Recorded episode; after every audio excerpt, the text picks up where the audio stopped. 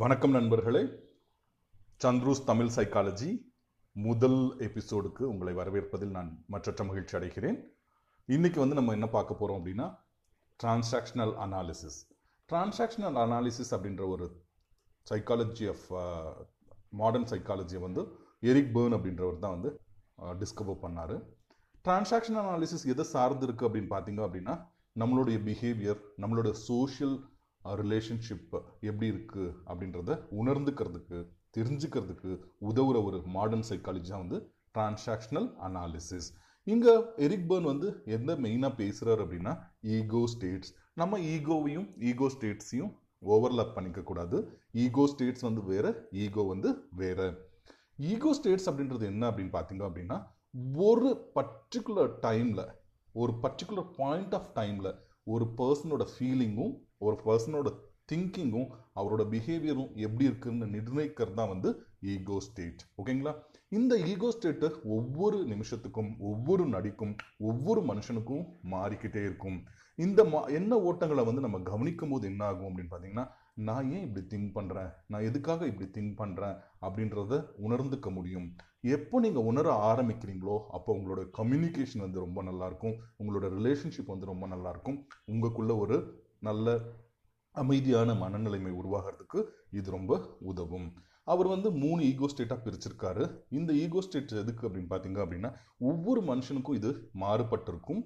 அதே மாதிரி இ- இந்த ஒவ்வொரு பர்சனோட வாழ்க்கைக்கு அவரோட ஈகோ ஸ்டேட் தான் வந்து பொறுப்பாகுது. நம்ம பிறக்கும் போது எந்த ஒரு லைஃப் பொசிஷனில் பிறந்திருப்போம் அப்படின்னா ஐ ஆம் ஓகே அப்படின்ற லைஃப் பொசிஷனில் பிறந்திருப்போம்.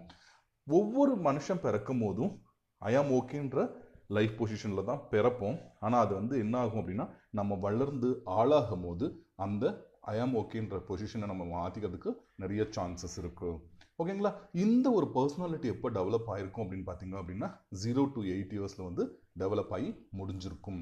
ஃபர்ஸ்ட் ஈகோ ஸ்டேட் வந்து என்ன அப்படின்னா பேரண்ட் ஈகோ ஸ்டேட்ஸ் பே பேரண்ட் ஈகோ ஸ்டேட்டில் வந்து என்னென்ன இருக்குது அப்படின்னா ஒருத்தரோட பிஹேவியரும் தாட்டும் ஃபீலிங்கும் எப்படி இருக்கும் அப்படின்னு பார்த்தீங்க அப்படின்னா உங்களோட பேரண்ட்ஸ் கிட்ட இருந்தோ அல்லது அவங்களோட பேரண்டல் ஃபிகர்ஸ் இருந்தோ காப்பி பண்ணியிருப்பாங்க.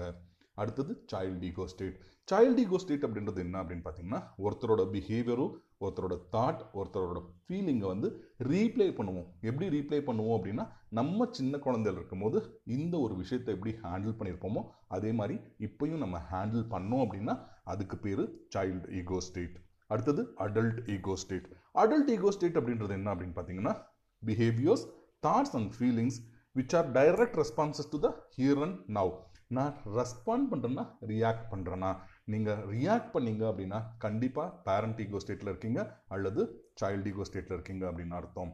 ஆனால் நீங்கள் அடல்ட் ஈகோ ஸ்டேட்டில் இருந்தீங்க அப்படின்னா ரியாக்ட் பண்ணுவீங்க.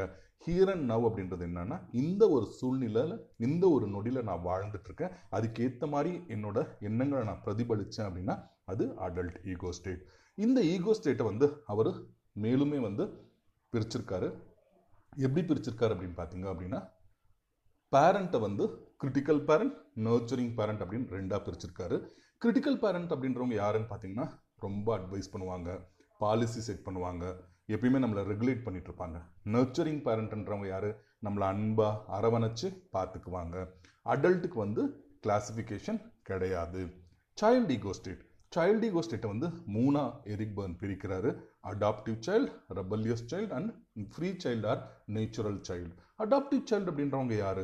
நம்ம இந்த சூழ்நிலைக்கு ஏற்ற மாதிரி நம்மளை நம்ம அடாப்ட் பண்ணிக்கிட்டோம் அப்படின்னா நம்ம எங்கே இருக்கோம் அப்படின்னா அடாப்டிவ் சைல்டு அப்படின்ற ஈகோ ஸ்டேட்டில் இருக்கோம். எந்த ரூல் எந்த ரெகுலேஷன் எது சொன்னாலும் நம்ம வந்து எதுக்குறோம் அப்படின்னா ரிபல்லியஸ் ஸ்டேட்டுக்கு போகிறோம்னு அர்த்தம். ஃப்ரீ சைல்டு எந்த ஒரு சூழ்நிலையிலையும் நான் நானாக தான் இருப்பேன் அப்படின்னா அதுக்கு பேர் வந்து ஃப்ரீ சைல்டு இதுதான் ஈகோ ஸ்டேட்ஸ் ஓகேங்களா இது எப்படி நம்ம கண்டுபிடிக்கலாம் அப்படின்னா அவங்களுடைய வார்த்தைகள் அவங்களுடைய டோன் அவங்களோட ஜெஸ்டர் போஸ்டர் ஃபேஷியல் எக்ஸ்பிரஷன்ஸை வச்சுட்டு நம்ம என்ன கண்டுபிடிக்கலாம்? ஒருத்தவங்க எந்த ஈகோ ஸ்டேட்டில் இருக்காங்க அப்படின்னு கண்டுபிடிக்க முடியும். நன்றி.